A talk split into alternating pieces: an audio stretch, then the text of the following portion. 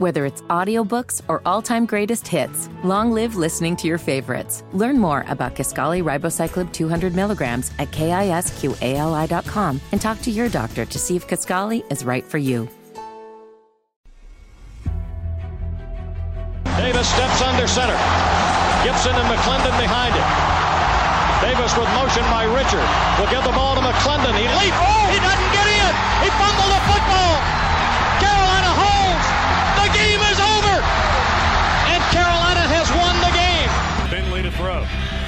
Over the middle, intercepted. Wolfuck again. Wolfuck the other way. At the 30, the 40. Wolfuck to midfield. Miles Wolfuck with the pick. The heels on the doorstep of an enormous victory. Left side of the line. Hood standing to Williams right. Williams gonna throw. One on one. Davis has it. Touchdown. Carolina wins. Carolina is the Coastal Division champion. Bernard fields it at the 26. Heading to the far side. Gio at the 35. Gio, he's at the 50. No, he's not. Yes, he is. Gio is gonna take it for a touchdown. Are you kidding me? Connor Barth for the possible win. Snap, spot, kick away, high enough, long enough.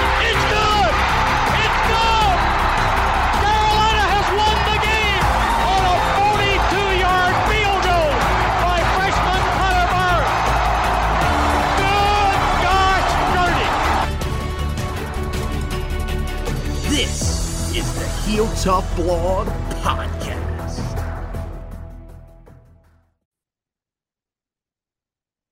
Hey guys, and welcome to another edition of the Heel Tough Blog Podcast. It's your host, Anthony Pagnotta, with you guys as always. And today, I am here by myself, and we are going to be talking about two more entries into the transfer portal. Uh, unfortunately, you know, Carolina's defense continues uh, to see a bunch of turnover on that side of the ball. So I had to, you know, step in here and, and dive into it a little bit. What exactly is going on with that? Also, tell you a couple of important guys to keep an eye on here as we go throughout the summer on the recruiting trail, and also a guy in the state of North Carolina that has narrowed his decision down uh, to eight teams. Carolina, uh, did they make the top eight? We'll tell you about that here coming up in just a few minutes. But as I mentioned, let's get into the guys entering the transfer portal. And we just had an edition of the podcast the other night. Michael Coe came on with us and talked about the spring. But before that, we talked about Carolina losing Don Chapman and Gabe Stevens to the transfer portal. Well, Carolina, for the third straight day, lost a guy to the transfer portal. But this time it wasn't just one guy, it was two from that defensive side of the football. And man, this this has been uh, unprecedented, really, the amount of turnover that we've seen on the defensive side of the football for the Tar Heels. Yes, you know, this is a new era of college sports. Um, but I, I think this is this is something that is noteworthy and has people talking. And look, I, I think there's a few different ways to look at the guys that have entered the portal. Of course, back in December, you saw a lot of the guys that you know, were starters, were guys that it just didn't feel like were fitting, you know, the the the scheme for Gene Chizik. Were really not developing the way that you probably thought they were going to enter the portal. There were a few guys I, I, I think that were a surprise that were younger guys. I mean, Keeshawn Silver is, is the first one that comes to mind for me. And there were a few others that you really thought if they stayed at Carolina, maybe they end up finding a significant role for themselves. But really, outside of that, it's it's been a lot of guys that are kind of depth guys. They're buried on the depth chart, and that you know they want to go and play somewhere. They don't want to sit behind guys that uh, you know are are currently in front of them on you know the the unofficial depth chart at this point i would imagine that the guys that are entering the portal right now they know that they will not have significant roles this year unless they just absolutely destroyed it in fall camp. So I think that's kind of what you're seeing, but it's still rather significant. And, you know, look, the two guys that entered the transfer portal yesterday, I think both guys are probably fitting into that category of guys that found out what their roles were going to be this year and said, look, we, we feel like we want to go and have an opportunity to play somewhere. And, you know, look, I, I, think the first one that entered yesterday, that's probably the one that's more concerning to people. Um, not for this upcoming season, but I think for the future, you know, Bryson Jennings, the redshirt freshman defensive lineman out of the state of Virginia, he enters the transfer portal after just one season. So that's the reason why I think a lot of people are kind of wondering with that one what exactly happened. And again, I, I, think it really is as simple as look at the guys that were in front of him on the depth chart. And yes, it, he's a guy that's only a redshirt freshman. It means that eventually he probably would get an opportunity. But you do have a pretty significant amount of guys that are ahead of him at this point. Um, you know, course this year at that power end spot, which is where they, they were probably going to line him up and play him. I got to be honest, a little shocked that he was not a part of the Jack linebacker unit. I mean, he only weighs 245 pounds. It felt like that was probably the position that he was going to play. Even when he came out of high school, we, I remember breaking him down um, and saying, look, this is a guy that probably fits best at that type of position. The power end spot you typically want to see those guys sort of in that 255, 260 range, really a lot more physical. That's the thing, not the weight, more so the physicality. But that's where they had Bryson Jennings listed at. Um, but I, I think, you know, you look at the guys right now that Carolina has at that spot. Um, a lot of veterans that are going to contribute there this year. Jahvaree Ritzie, who's a junior. Um, the hope is that he's going to be able to contribute there, although they'll probably use him a little bit inside as well. So eh, he will see some reps there. He'll play significant reps wherever he plays. Um, but that could be a spot where there is another guy out there. Des Evans still looks like he's going to be an option once he gets back fully from the injury that cost him the second half of last year. Uh, the thing with Des Evans is you're still kind of waiting on the production. It has not been there to here for uh, the first uh, four years of his career. And now you're hoping that this is finally the year, first three years of his career. Um, you're, now you're hoping that this is finally the year where he breaks out. Um, and maybe this is, maybe this is the year where we're not hearing a lot about him, where he wasn't a part of spring practice and wasn't the guy that was being raved about. Um, but you know, with him, I think there's still some concern about what type of production he's going to be able to bring to the table. But you know, then you've got Tomari Fox. That's one of the guys that I think sort of threw a wrinkle into uh, the plans for Bryson Jennings was Tomari Fox returning to the team. And uh, it was always something that I think Carolina knew was possible. But with him coming back, he, again, he's going to be very similar to Jahvaree Ritzie in the fact that we could see him line up inside or we could see him at that power end spot. But I think Carolina is going to get creative with how they use him. So I think that's another big reason why you now got two guys that are versatile up front that can play multiple positions. And look, if Miles Murphy can find a way to be the guy that we thought he was going to be last year, or even remotely close to what our hopes were for him entering the season, then I think there's a legitimate chance that Ritzie and Tomari Fox, they're going to have to rotate in. You can't keep Miles Murphy out there all the time, but – they would see the majority of their reps at that power end spot.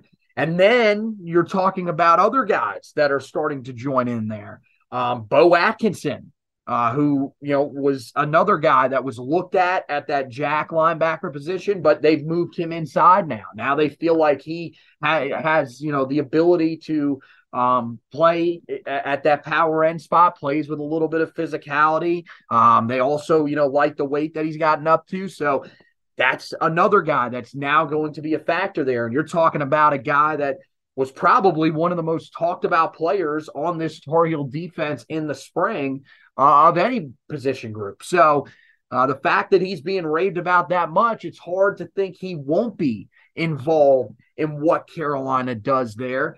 And look, they still, you know, there's there's uh, even deeper depth at the position. Um, you know, w- with a guy like Jacoby Cowan, who was there last year, who flashed a little bit at times at the end of the year, was solid, really fits that depth role incredibly well. Uh, and, and, I think, you know, you, when you stack all of those guys up, again, none of them are in the same class as Bryson Jennings uh, in, in terms of coming out of that 2022 recruiting class. But it still would mean, especially Beau Atkinson, that it would take some time for him to really get involved at that power end spot.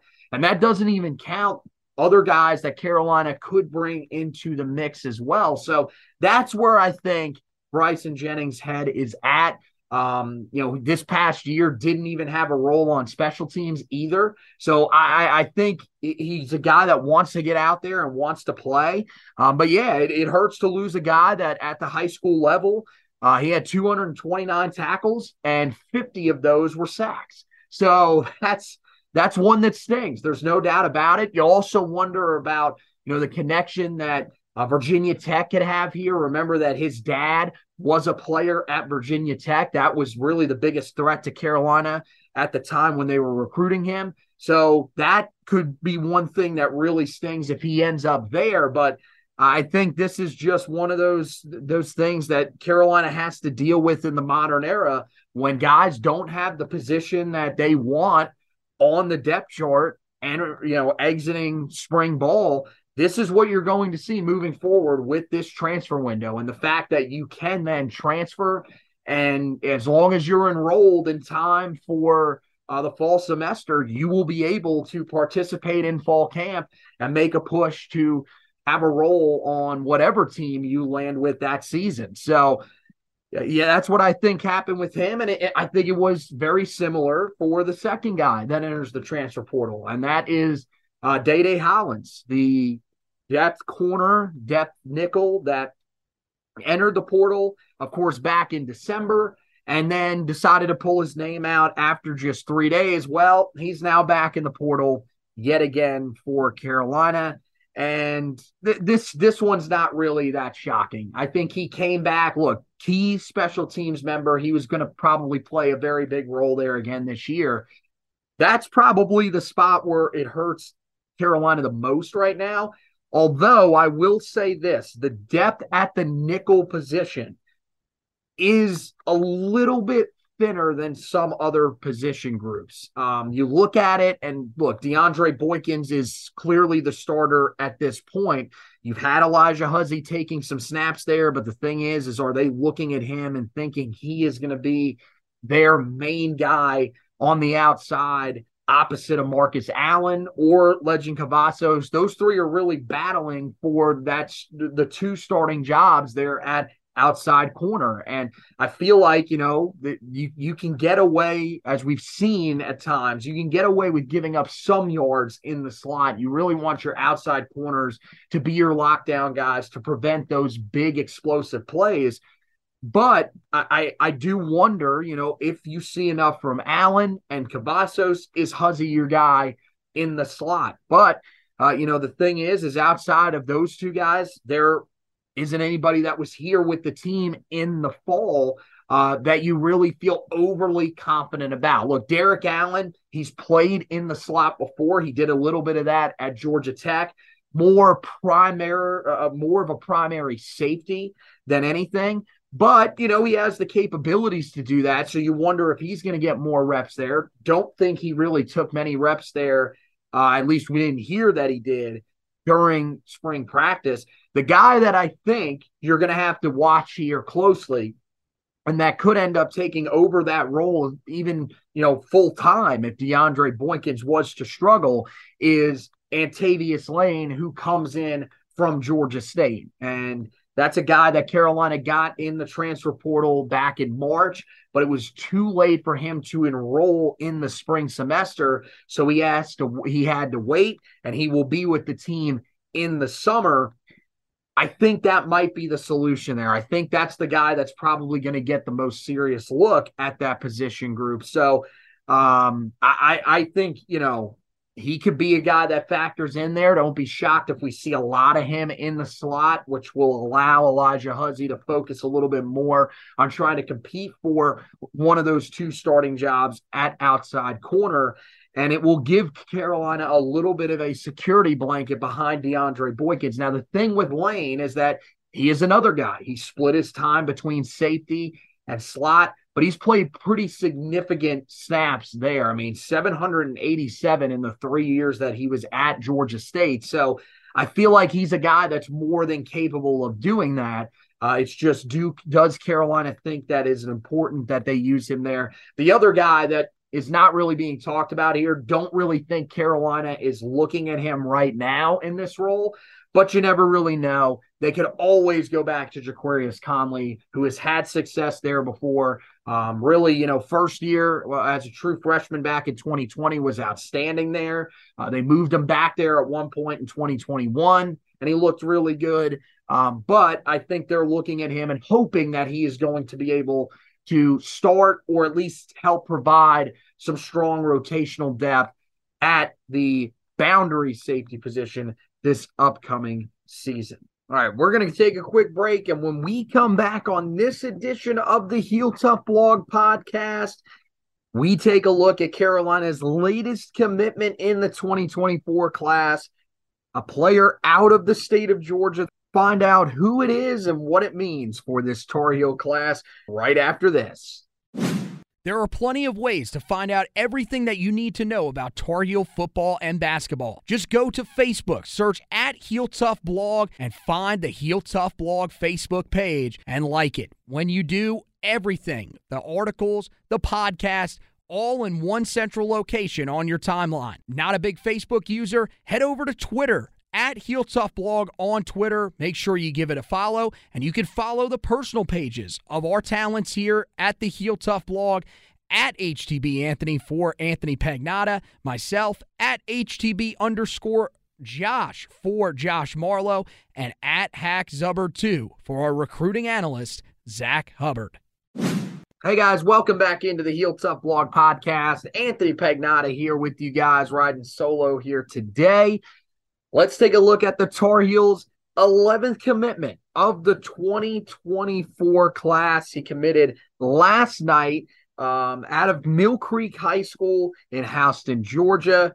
It is Jaiden Patterson, the unranked athlete. And, uh, you know, look, he's not a guy that's going to wow a lot of people. I know there are going to be some that are going to remain very critical of where recruiting is at, of how this staff um, is just really settling for uh, a lot of the lower ranked guys at this time. But, you know, this is one of those guys that provides a lot of versatility, will probably be able to help you depth wise, at least early on in his career, and could eventually develop into a starting caliber player. And it feels like those are the types of players that Carolina is looking for at this point.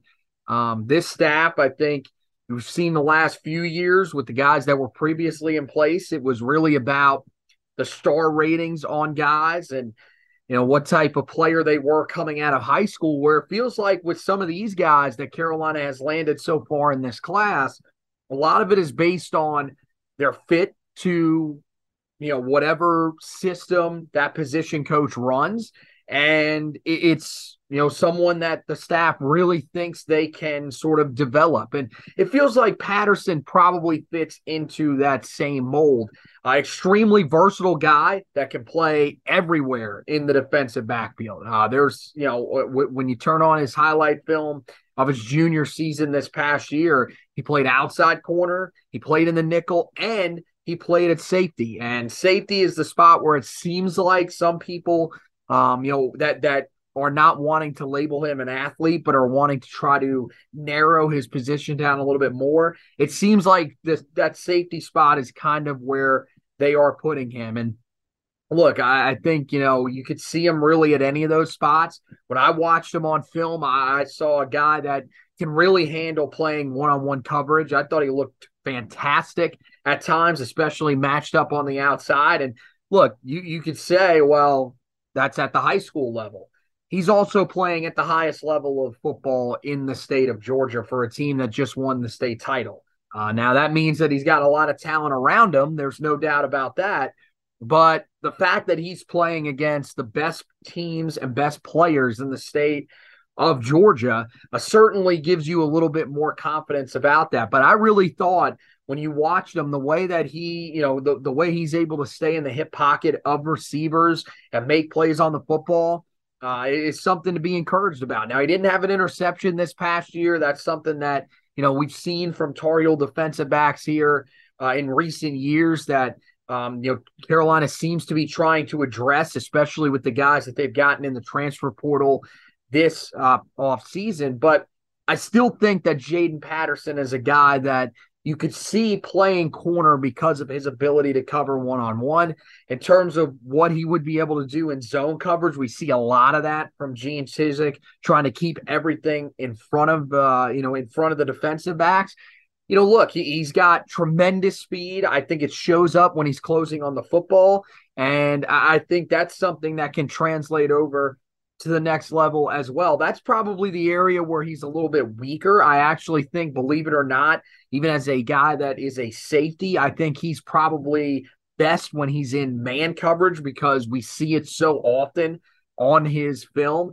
I think for him, you know, the thing is, is we'll have to revisit him here, you know, at the end of his senior season.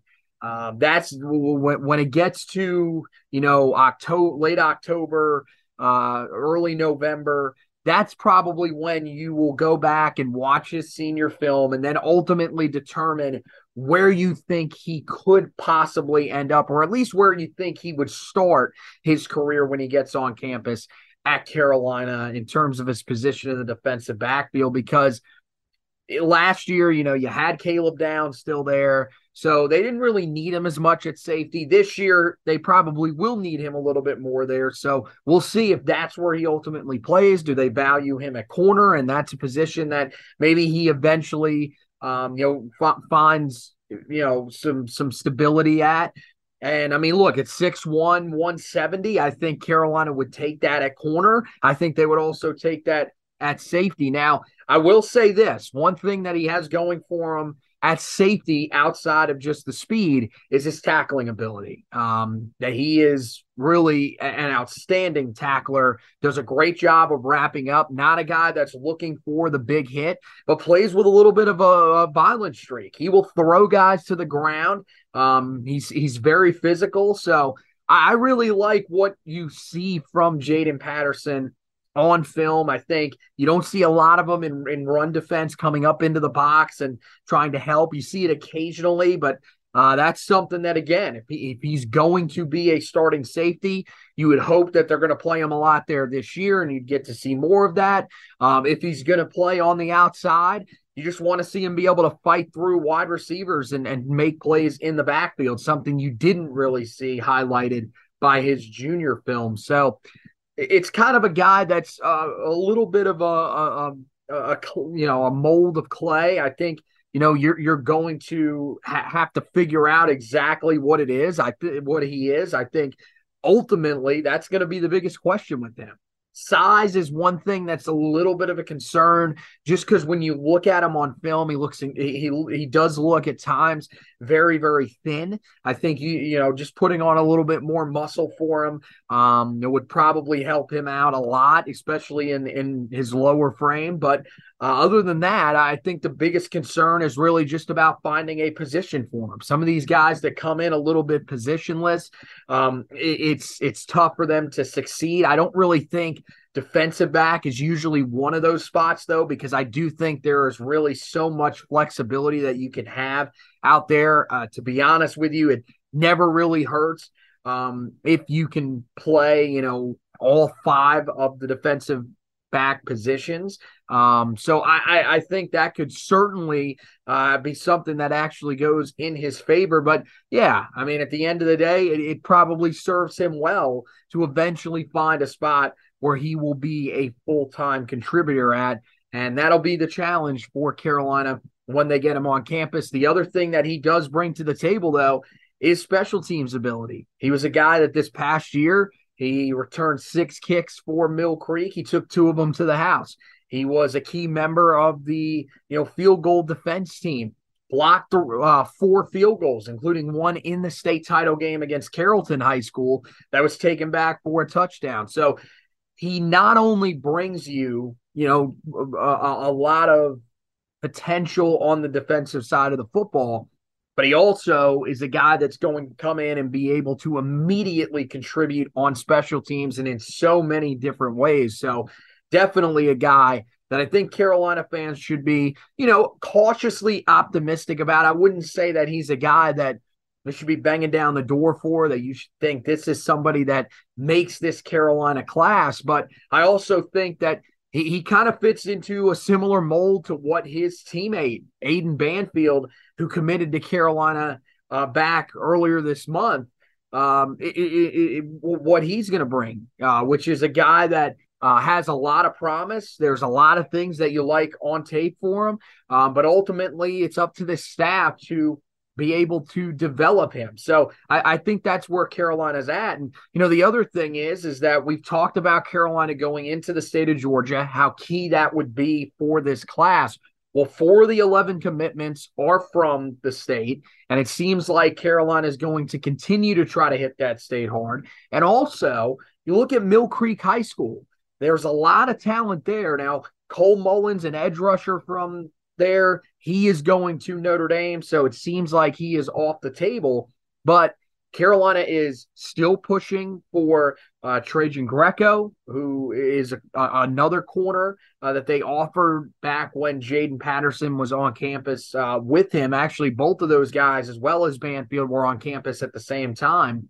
And you know that's a that's a school that has been producing a lot of really really talented prospects here over the last handful of years. So if Carolina could sort of establish a pipeline there, that would certainly help this team in the years to come. As it seems like Georgia uh, Tennessee uh, is one that's really started to hit in this cycle, and even the state of Florida are becoming more and more important to what Carolina wants to do within their recruiting footprint. Now, one other note this one from an in state prospect in the 2024 class. Uh, in Ethan Callaway, the four star offensive tackle, he narrowed down his decision to eight teams. Carolina is amongst that final eight right now.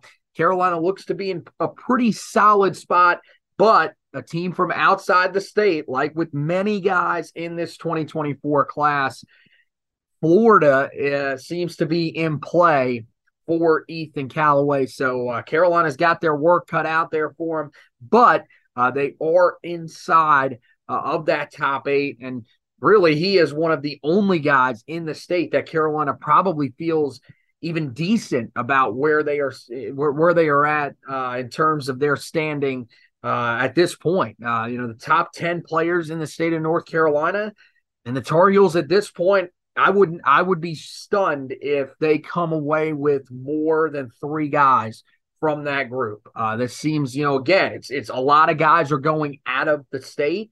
Um, but NC State is doing a great job of recruiting these guys too. And um, I think part of this is because of the staff turnover for, for Carolina. I think the other part of it is that, um, you know, you look at, at, at 2021 and it was uh, not at all what you expected. You look at 2022, Carolina got off to a great start and faded down the stretch. So I think Carolina is battling some things right now. That's a part of the reason why you're seeing some of these developmental guys in here. But the thing that they you know to remember is that look, Carolina's brought all of these extremely talented players in in the last few years, and so far, you know, it hasn't really paid off. You're not seeing a lot of these guys really just take over games and and and or you know help this team uh, become you know the powerhouse that we thought they could potentially become.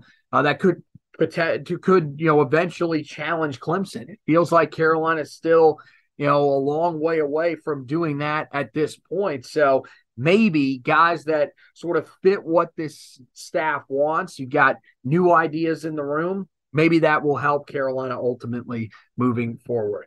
Well, guys, uh, that's going to wrap it up for this edition of the podcast. Make sure you head over to the website, heeltoughblog.com. Check out the article about Jaiden Patterson. We go a little more in depth on him and tell you what exactly Carolina uh, could be looking to do with him when he gets on campus. Um, also, you know, a bunch of transfer portal stuff as I talked about earlier in this edition of the podcast. Uh, we do have those articles up there about Day Day Hollins and Bryson Jennings entering the transfer portal, as well as the articles on Don Chapman and Gabe Stevens as well, if you want to go check those out. And of course, we'll keep you covered on anything else that goes on with the transfer portal. Not sure if Carolina is going to try to dip in there to find some help, um, but it's certainly possible, especially with them continuing to lose guys on the defensive side of the football. Uh, we'll also have you covered with anything that's going on on the recruiting trail. Things probably going to quiet down just a little bit now as we get ready to enter another dead period. But, uh, you know, once they get back up and rolling, uh, especially in the month of June, that will be a, a huge recruiting month for Carolina. Uh, as they try to build off of the momentum that Mack Brown has had so far on the recruiting trail uh, since he returned to Chapel Hill. They'll need to really knock it out of the park with some of these official visits, and we'll have you covered with all of those starting in the month of June. And of course, if anything else happens before then, we'll have you covered with that as well. Meanwhile, on the basketball side of things, speaking of the transfer portal, Carolina landed their biggest commitment from the transfer portal so far in Harrison Ingram, the former five star out of Stanford. Josh has a full breakdown on the guy that Carolina brought in yesterday and one that has completely turned the mindsets of Tar Heel fans around this offseason, which before that was seen as a relative disappointment. Now they've got him in there. Cormac Ryan is also in there, a veteran guy out of Notre Dame, uh, who's been in the ACC for three years now. He's transferring in.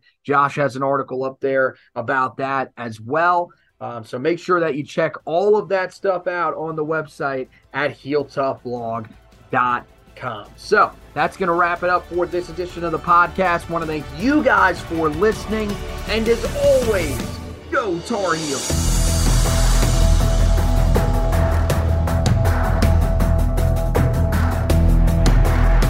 Anthony here. We want to thank you guys for listening to this edition of the Heel Tough Blog podcast. If you could, make sure you head over to wherever you listen to your podcast, find out where you can rate, review, and subscribe to the podcast, and go ahead and do that for us. The rating and reviewing, that helps us to move up some of those rankings, and the subscribing, that is for you, so you don't miss any editions of the podcast coming up. We look forward to you being a part of the Heel Tough Blog podcast family moving forward. And thank you once again for listening to this edition. Whether it's audiobooks or all-time greatest hits, long live listening to your favorites. Learn more about Kisqali Ribociclib 200 milligrams at kisqali.com and talk to your doctor to see if Kisqali is right for you.